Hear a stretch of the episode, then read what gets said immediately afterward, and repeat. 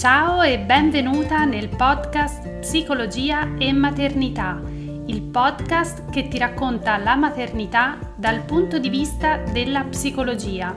Io sono Irene, sono una psicologa e in questo podcast condivido con te le mie conoscenze nell'ambito della psicologia clinica e perinatale, che ti potranno essere utili per vivere la maternità con maggiore consapevolezza e che ti aiuteranno a coltivare la tua crescita interiore come donna e come madre.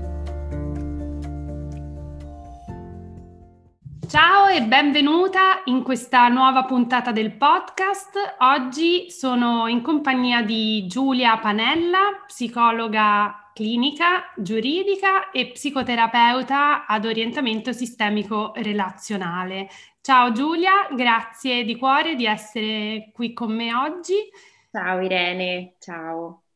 Ti va di raccontarci qualcosa in più di te, sul tuo lavoro, ma non solo? Sì, come no, appunto, io eh, mi ricollego alla tua presentazione, sono una, una, psicologa, una psicoterapeuta, lavoro come libero professionista prevalentemente e sono una mamma, una bimba di un anno e mezzo, vivo in Abruzzo ma sono originaria di, di Roma e mi sono spostata in Abruzzo ad un certo punto della mia, della mia vita per insomma, motivazioni private, e, ma prevalentemente per amore. e niente, quindi appunto attualmente mh, vivo in Abruzzo e quindi anche l'Abruzzo è la sede in cui lavoro. Ecco. E tu hai anche un, un, profilo su Instagram molto interessante. Sì, sì, ho un profilo Instagram, Psicologia e Pagine, in cui parlo di psicologia, condivido riflessioni fondamentalmente tratte dalla mia vita quotidiana, quindi attingo mia, alle mie passioni eh, che sono la lettura prevalentemente, e parlo di maternità eh, sia eh, da un punto di vista più professionale ma anche da un punto di vista personale, perché appunto sono anche una mamma, quindi integro diciamo i due aspetti. Ecco. Bellissimo. Ehm, allora, oggi con Giulia parliamo di un tema eh, a cui io tengo molto e, e, che è quello della famiglia che nasce, ehm, ovvero parleremo un po' di quello che è il nuovo assetto familiare che eh, si viene a creare inevitabilmente quando nasce un figlio. Andiamo anche a vedere quali sono le sfide con cui si confronta una coppia quando si trova ad accogliere il primo figlio. Vedremo un po' come cambiano anche le dinamiche della coppia e quali aspetti è bene anche conoscere e riconoscere proprio per vivere questo cambiamento il più serenamente possibile e con più consapevolezza possibile. Ecco, io dicevo, ci tenevo molto ad approfondire questo tema e a farlo con Giulia perché ehm, quello che un po' ho notato, si nota, insomma, è che parliamo tanto della, della nascita del, eh, del, bambino e di tutto quello che ruota intorno alla nascita del bambino, ma eh, dobbiamo riconoscere che ci sono tante altre nascite che avvengono quando un figlio viene al mondo c'è una mamma che nasce e di questa nascita io insomma parlo anche eh, diffusamente, c'è la nascita del padre che è un'altra nascita significativa e poi c'è una famiglia che nasce. Che, che, ne pensi Giulia? Sì, assolutamente c'è la nascita eh, e, che è proprio il passaggio no? Dal, eh, dall'essere marito, moglie, compagni all'essere anche genitori, quindi c'è proprio un, una nascita di un nuovo ruolo. No? Una cosa che, eh, che vorrei aggiungere è che assolutamente noi non, non, siamo qui a definire che cos'è una famiglia, nel senso che eh, anche una coppia può sentirsi famiglia pur non avendo dei figli, no? Però eh, nel momento in cui nasce un bambino, quella coppia automaticamente si trasforma no? e quindi si passa proprio eh, da due a tre, la, la, la famiglia si amplia, no? Non che prima una coppia eh, non potesse sentirsi eh, famiglia eh, già così, però sicuramente nel momento in cui nasce un bambino si va incontro appunto alla nascita di nuovi ruoli, no? Ci sono varie forme di famiglia, varie configurazioni, quindi diciamo che il nostro intento oggi è soffermarci sulla eh, famiglia eh, che si viene, diciamo, amplia, no? che si amplia ecco, con la nascita del figlio, questo, questo sì. E, però ecco, potremmo anche chiederci, ma quando è che nasce effettivamente una famiglia? Cioè c'è un momento preciso, un evento che sancisce in qualche modo questa nascita? Eh, oppure la nascita del bambino effettivamente corrisponde alla nascita della famiglia oppure no? Beh, ehm, sicuramente non, non, esiste un momento preciso, no? un, un, un, un, punto di, una linea di demarcazione così netta tra un prima e un dopo. È sicuramente un processo, no? un processo è una tappa evolutiva proprio, quindi eh, esiste un, inizio di cambiamento, no? un inizio di, di, processo anche nel momento in cui la coppia eh, inizia a fantasticare sulla possibilità che possa venire al mondo un, un bambino una bambina, no? Quindi già, eh, già quello è un inizio di trasformazione. E poi è appunto un processo di trasformazione che dura fondamentalmente tutta la vita, perché eh, così come appunto nasce una famiglia, come dicevamo, nel momento in cui nasce un bambino, nascono nuovi ruoli, quella famiglia si evolve nel corso della vita, no? C'è proprio una serie di, di tappe, di, proprio di un ciclo di vita della famiglia stessa, no? Eh sì, potremmo proprio dire che la famiglia poi continua a crescere insieme ai suoi membri, no? Per ogni tappa evolutiva che ogni membro della famiglia vive, eh, la famiglia stessa si, si, allinea a questa evoluzione in qualche modo. È un continuo cambiamento, no? perché il genitore di un bambino eh, di pochi mesi è diverso dal genitore di un bambino di 10 anni o dal genitore di un adolescente di 17, no? quindi si cambia. Esatto.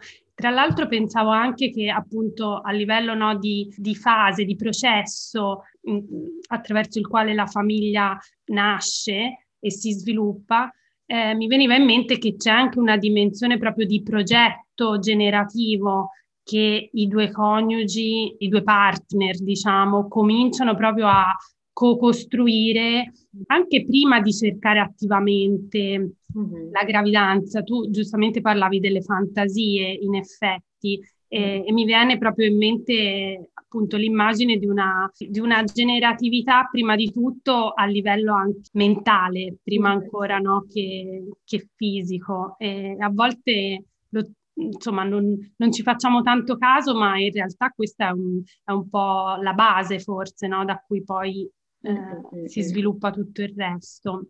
Sì, perché appunto si immagina un bambino, eh, ma si immagina anche la famiglia, no? Io credo che ogni coppia eh, a un punto di maturità no? tale inizia ad immaginare, a fantasticare su quello che sarà il loro bambino e anche su quella che sarà la loro famiglia. Quindi c'è un bambino ideale, c'è una, eh, una famiglia ideale, un bambino immaginato e una famiglia immaginata, no? È vero, esatto. E poi sarà l'incontro un po' fra queste due dimensioni, no? Il bambino reale, il bambino immaginato, la famiglia immaginata eh, col, con la famiglia reale. Eh, sì, sì, sì, sì. Perché in effetti ci sono delle sfide con cui la famiglia che nasce poi si confronta, con cui eh, i, due, i due partner che diventano genitori eh, si trovano a, a, fare un po' i conti. Prima tu dicevi eh, il, la nuova configurazione, no? il, mh, mm, i nuovi ruoli da due a tre mm-hmm. e questa sicuramente forse è una delle prime sfide più grandi no? con cui la eh famiglia sì. si confronta. Eh sì, perché è proprio il, il grande passaggio no? che ha una, un corrispettivo non, non, solo interiore e immaginario, ma anche un, un corrispettivo proprio pratico, fisico, perché eh, queste famiglie devono iniziare a eh, arredare una cameretta, devono iniziare a comprare eh, le piccole, piccole grandi cose che servono per accogliere un bambino, quindi c'è la costruzione di un uno spazio fisico, ma anche uno spazio mentale che proprio accompagna no, durante i nove mesi della gravidanza la, la nuova configurazione familiare. Quindi, e, e, tra l'altro, non è soltanto una configurazione che si amplia, ma è anche la sfida di mh, nuove modalità relazionali no? perché um, due partner non si devono, non si confrontano più solo come, eh, solo nella loro dimensione coniugale, ma anche nella loro dimensione genitoriale. Quindi è una trasformazione fisica, interiore e relazionale.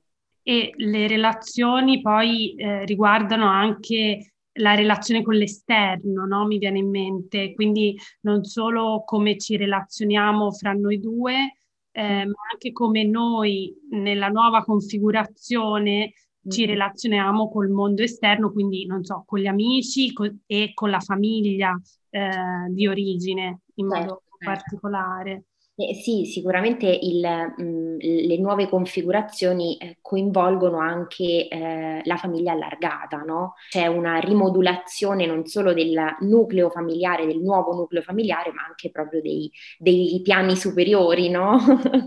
delle generazioni superiori. È importante no? delineare e rimode- rimodulare quei, quei confini affinché possano essere più flessibili possibile e quindi avere ben chiari quali sono i nuovi ruoli, i nuovi compiti che atterranno non solo alla nuova famiglia ma anche ai, ai nonni, agli zii, agli amici, No, perché c'è, diciamo che nasce anche, nasce un, un, una madre, nasce un padre, ma nasce anche un nonno. No? Esatto, esatto. Infatti credo che questo sia anche uno degli aspetti più eh, delicati e un po' mi verrebbe da dire anche un po' spinosi no? in certe eh, situazioni, proprio quella della negoziazione dei confini mm-hmm. con le famiglie di origine, come fare a definire questi confini e a, a renderli, diciamo, flessibili, ma allo stesso tempo no? rispettosi comunque di, dello spazio di quella famiglia che è appena nata. E in effetti mi viene in mente che forse il punto fondamentale è proprio che la coppia possa definire questi confini in modo autonomo e poi poter, poterli un po' raccontare a, alla propria famiglia. Cioè, prima li definiamo noi e poi li comunichiamo. Ovviamente, perché è fondamentale no? che all'interno della, della coppia ci sia comunicazione rispetto a come vorremmo interfacciarci con l'esterno, eh, cosa ci piacerebbe ricevere dall'esterno e cosa invece eh, vorremmo che rim- rimanesse no, all'esterno e questo poi sicuramente ehm, è bene comunicarselo e anche proprio no, non solo dopo che il bambino è venuto al mondo ma anche nella fase proprio di costruzione di questo progetto di cui parlavamo, no? Della condivisione anche un po' delle aspettative no? che, eh, che ci sono. Eh sì, quindi diciamo tra le sfide che abbiamo un po' tratteggiato c'è sicuramente appunto i nuovi ruoli da negoziare, anche da combinare insieme, i confini da tracciare prima di tutto all'interno diciamo eh, della coppia e poi da poter comunicare all'esterno alla famiglia di origine le nuove modalità di relazione all'interno della coppia e con la, con la società, col mondo esterno, amici, famiglia di origine, mi veniva anche in mente un'altra sfida, sono un po' forse i limiti che la nostra società e le sue politiche un po' impone alla famiglia, cioè obiettivamente noi siamo, dobbiamo riconoscere che siamo immersi in una società che al momento non dà tutto questo sostegno alla famiglia e alla dimensione genitoriale, quanto poco spazio è lasciato a, a entrambi i genitori per potersi prendere cura de, del figlio, del bambino appena nato, insomma anche questo credo che sia un ostacolo non da poco con cui una famiglia si confronta. Certo, e assolutamente può anche essere sempre in una fase preparatoria, no? Eh, può essere anche fonte di, di paura, di, mm. di timore, no? Il, questo appunto essere a conoscenza di non avere il giusto spazio eh, per poter eh, stare no? in questo continuo cambiamento che è poi la genitorialità. Eh, perché? Perché ci sono delle pressioni sociali, delle pressioni lavorative eh, che non, non, collimano bene con invece i tempi che sono molto più lenti, eh, i tempi della genitorialità. Ecco. Poi, mh, sempre parlando di confini, mi, mi, veniva in mente che un altro eh, confine no, che bisogna eh, negoziare all'interno è anche il confine che c'è tra appunto coppia genitoriale e coppia coniugale. Quindi è importante che eh, la, la, coppia abbia presente no, che esistono due dimensioni. E sicuramente in una prima fase, no, quando il bambino nasce, è, eh, la, coppia, la, la dimensione eh, genitoriale è quella che eh, prende un po' di po', po', più spazio, ecco, però è anche importante non dimenticarci che ci sono eh, alcuni aspetti che eh, attengono alla coppia e che devono essere tenuti sempre in considerazione, no? Per, in un momento di, di, maggiore, di, maggiore, calma, quando i ritmi saranno presi eh, della nuova famiglia, attingere di nuovo alla dimensione eh, coniugale è, è importante, no? È verissimo, sì, infatti mi viene in mente che una cosa su cui io rifletto spesso no, è proprio il fatto che in realtà all'inizio un figlio divide prima di tutto, no? proprio per eh, creare quello spazio di cui parlavi prima, no? da, da, due dobbiamo diventare tre, quindi comunque ci deve essere una sorta di separazione, una, una sorta di spaccatura, mm. di di rottura anche di un equilibrio di, di coppia. Eh, però, come dicevi giustamente tu, è fondamentale poter eh, poi lavorare per ricreare un nuovo equilibrio che non sarà come quello di prima, eh, sarà diverso, sarà nuovo per l'appunto, inedito.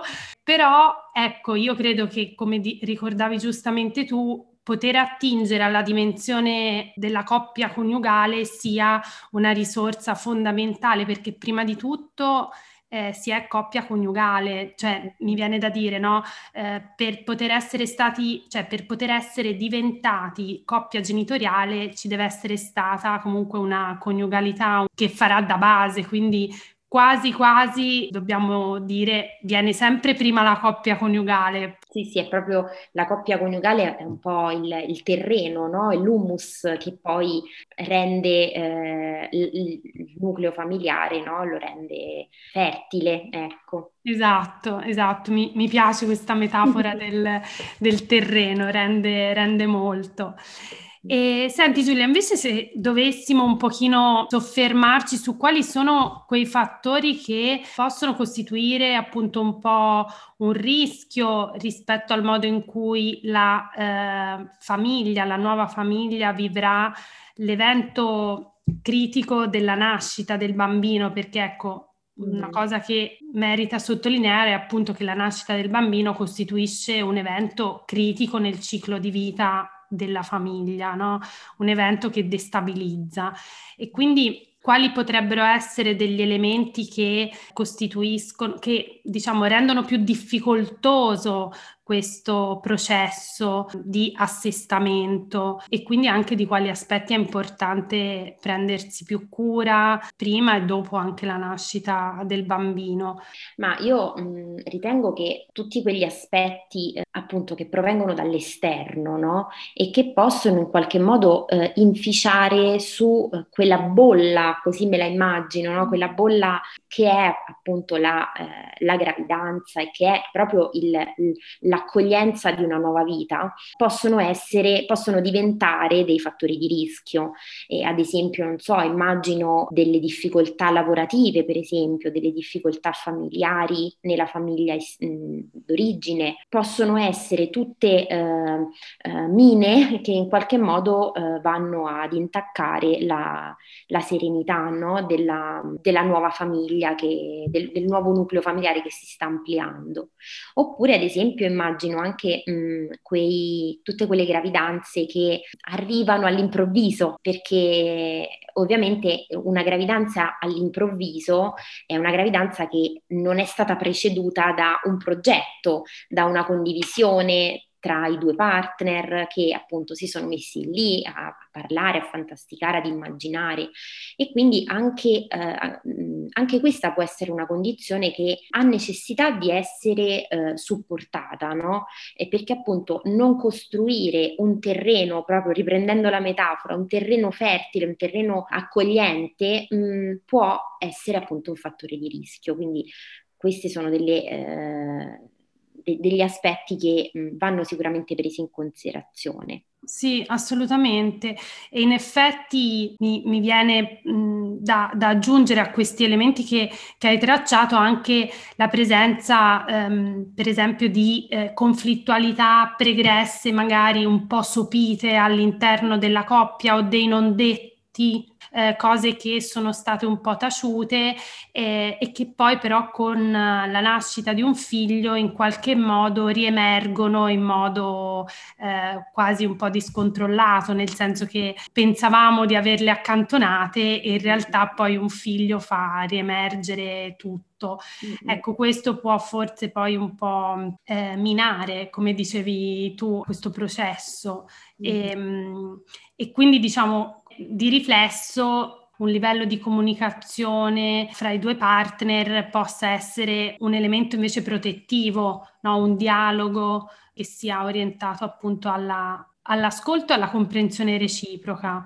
Certo. Eh, che poi in, in, realtà ci possiamo ricollegare anche a quello che abbiamo detto prima, no? la costruzione di confini eh, serve anche a questo, serve anche ad esempio a lasciare fuori una conflittualità che eh, riguarda ad esempio il passato o che riguarda mh, la famiglia d'origine, eh, quindi la costruzione di confini serve proprio a, anche a, a, rafforzare quel, quel contenitore no? che, che, è poi la, la famiglia.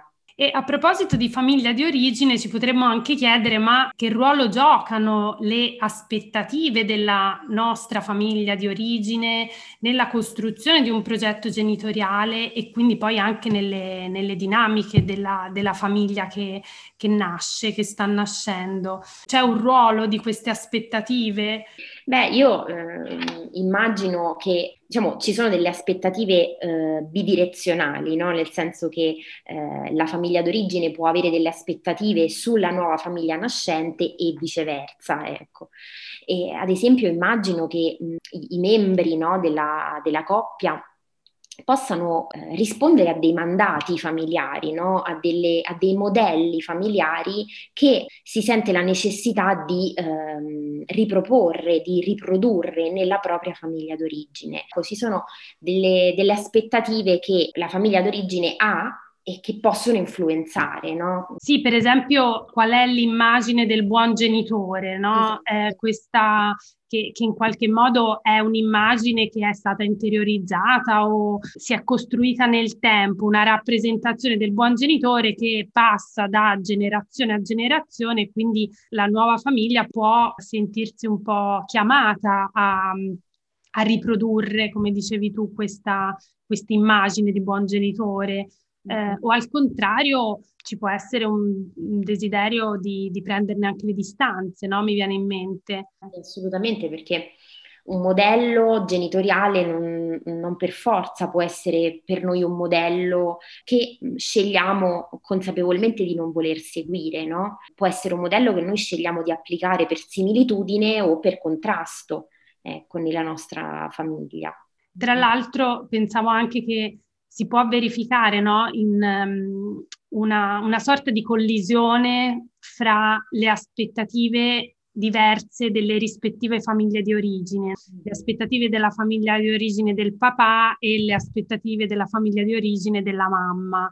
Potrebbe esserci un po' un, un contrasto. Eh, che poi magari potrebbe andare a manifestarsi anche nella coppia, no? Nel senso che ognuno porta il proprio baluardo, no? Esatto. la propria storia e quindi va a finire che anche la coppia può avere delle divergenze, degli attriti rispetto a, a quello che pensa sia il modello migliore, no? Esatto, quindi forse anche questa è un'altra delle sfide no? con, cui, con, cui, effettivamente una coppia si, si, confronta. A me piace molto l'immagine, del, la metafora del, del corredo familiare. Hai presente il corredo eh, antico, quello che veniva preparato no? nel baule per, per certo. la eh, ragazza che poi si sarebbe sposata e quindi con tutte le lenzuola, le, gli asciugamani, la biancheria, insomma, ecco, a me viene in mente, o meglio, a me piace, insomma, pensare che ogni eh, membro della coppia si, eh, ha il suo corredo familiare, no? E quindi c'è bisogno un po' di eh, scoprire questo, aprire questo baule e eh, scoprire il proprio corredo e dire, ok, io mm-hmm. ho questo, tu hai questo, come, come lo mettiamo insieme, no? Eh, come, come lo integriamo, no? Come lo integriamo per fare poi il nostro baule. Mm-hmm. potremmo, potremmo... Il nostro corredo. Cioè. Il nostro corredo. Molto bella anche questa metafora, me la rivenderò. sì, sì, secondo me è molto efficace e effettivamente sì, eh, richiama molto quest'idea del, del, bagaglio che ci portiamo dietro. E, certo e, e, di cui penso sia importante prendere consapevolezza. Con, insomma, è un corredo che non ci siamo scelti, no? Perché di fatto viene preparato dalle esatto, donne esatto. della famiglia. Sì, sì, è vero, non, non l'abbiamo scelto e quindi possiamo anche noi scegliere, no? Nel momento in cui lo apriamo, quel baule, dire ok, questa cosa mi piace, la porterò con me, quest'altra cosa invece la lascio nel baule, no? Esatto. Questo esatto. lenzuolo sì, questo asciugamano no. Esatto, e in effetti sì, perché i modelli genitoriali in qualche modo influenzano un po' il genitore che, che saremo e anche un po' il ricordo di mm, noi come figli, no? può influenzare le scelte che prenderemo eh, una volta diventati genitori. Sì, sì, assolutamente, perché noi abbiamo un, uh, un modello di uh, genitorialità, un, modello di, anche di fratellanza, per esempio, mi viene in mente, no? quindi come si può uh, costruire un rapporto con un fratello, ad esempio, oppure come si può essere figli. E quindi un, un, genitore, ad esempio, può scegliere, o comunque può, più che scegliere, magari può orientare no? la propria genitorialità affinché quel figlio magari sia eh, diverso dal figlio che è stato lui, no? Ad esempio, non so, una famiglia, se, se si è stati genitori, eh, se si è stati figli all'interno di una famiglia in cui, per esempio, il linguaggio emotivo non era eh, di casa, magari si può pensare di proporre invece al proprio figlio una, una famiglia in cui effettivamente si può accedere a un linguaggio emotivo con più facilità. Esatto, quindi potremmo vederla quindi anche come un'opportunità, mi verrebbe da dire, di riparazione, diciamo, di ridefinizione de, di alcuni aspetti che noi abbiamo eh, vissuto quando eravamo figli. Sì, eh. Assolutamente, eh, ehm, anche qui calza bene anche la, la, metafora sempre del corredo, no? quindi abbiamo l'opportunità di integrare il nostro corredo con quello del nostro partner e quindi automaticamente eh, creare delle nuove possibilità, delle nuove combinazioni per i nostri figli. Diciamo che sono, sono tanti gli aspetti eh, con cui appunto questa coppia, questa famiglia che nasce si, si, confronta inevitabilmente, tante cose che risuonano, riemergono, e, mh, mm, tanti, tanti, aspetti che mh, mm, ci raccontano anche di quello che noi siamo stati e su cui magari non abbiamo avuto l'occasione di soffermarci prima. Infatti attraverso un figlio eh, si può anche rileggere la propria storia come figli e quindi anche magari, eh, perché no, scoprire dei nuovi punti di vista da cui guardare quella stessa storia, no? Che abbiamo guardato fino a quel momento come figli e invece adesso la guardiamo come, come genitori. E poi è anche bello eh, condividere no? la, la, propria storia e la rilettura anche della propria storia con il proprio partner, mm. quindi proprio condividere, ma, ma tu da bambino com'eri, ma com'era l'atmosfera in casa, no? cosa si respirava, quindi è anche un momento di, di condivisione e di conoscenza, di scoperta per la coppia. È vero, questa dimensione narrativa credo che sia sia veramente preziosa e forse anche un po' una risorsa su cui la coppia può, può fare affidamento eh, proprio in questa fase di grande trasformazione, poter verbalizzare quello che eh, si è vissuto, potersi raccontare reciprocamente, credo che contribuisca proprio a concimare ancora di più quel terreno di cui parlavi prima. Assolutamente la, la comunicazione, la condivisione, eh, sia nel positivo che nel negativo, sia di aspetti di emozioni positive, di, di emozioni invece più, eh, più difficili, è, è, la chiave attraverso cui insomma la coppia può confrontarsi e può anche evolvere, no? sempre in ogni occasione. Esatto, quindi sicuramente eh, considerare tutto questo processo come un vero e proprio cammino, la, un viaggio che la coppia fa. Forse un viaggio dove non è che c'è la meta e siamo, siamo diventati la famiglia nata, cresciuta e maturata, ma è una maturazione continua, quindi anche forse alleggerirsi no? un po' di aspettative di dover eh, essere in un certo modo, di dover raggiungere determinati traguardi. Mi viene anche in mente che possono esserci anche eh, in alcuni momenti dei livelli diversi no, di maturazione, nel senso che magari ad esempio il papà eh, e la mamma eh, in quel momento possono non sentirsi allo stesso punto di questo cammino di cui stiamo parlando e quindi eh, è necessario un momento invece per ritrovare stessa, lo stesso passo, no? E, e anche questo si fa, si fa insieme. Esatto, sì, tipo io ora rallento un attimo per permetterti di, ah, certo. eh, di, di, di riprendere il, il, passo, anche qui un po' un venirsi incontro, ecco, in questo, in questo cammino. Mm-hmm. Bene.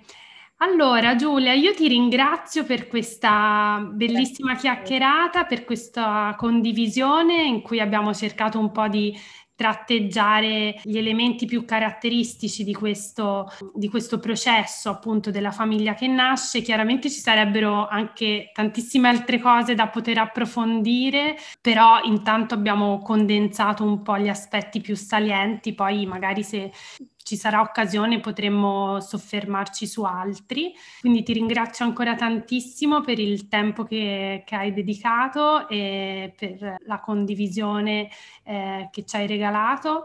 E... Grazie, grazie a te, è stato altrettanto piacevole anche per me, è stata una, una bella esperienza e poi insomma sono tematiche delle quali eh, veramente si potrebbe parlare per ore e è sempre molto piacevole farlo. Ecco. E credo che sia anche importante per eh, tutte le future mamme, mamme che ci, eh, ci ascoltano, prendere consapevolezza appunto di, di, di, questo tipo di realtà, che è una realtà interiore che non si vede ma che poi ha dei risvolti concreti, pratici, insomma, nella vita di tutti i giorni. Quindi ehm, ecco, la, la consapevolezza credo che sia un ingrediente prezioso anche da questo punto di vista. Allora Giulia, quindi se ti mm, vogliono trovare, ti trovano eh, su Instagram come psicologia e pagine, giusto? Psicologia trattino basso e trattino basso pagine. Oppure, Oppure eh, io sono, insomma, ho anche un sito, eh, psicologia-avezzano.it. Avezzano è la città in cui io vivo e lavoro, in provincia dell'Aquila, e dove insomma possono trovare tutti i miei riferimenti per il lavoro in presenza oppure il lavoro online. Bene, quindi fai anche lavoro online. Bene a sapersi. Allora, grazie ancora e um, noi ci sentiamo nella prossima puntata del podcast. Ciao! Grazie per aver ascoltato questa puntata fino alla fine. Se ti è piaciuta, condividila sui social e fammi sapere cosa ne pensi. Puoi scrivermi per email oppure su Instagram o Facebook. Mi trovi come la psicologa delle neomamme. Trovi tutti i riferimenti nella descrizione di questo podcast.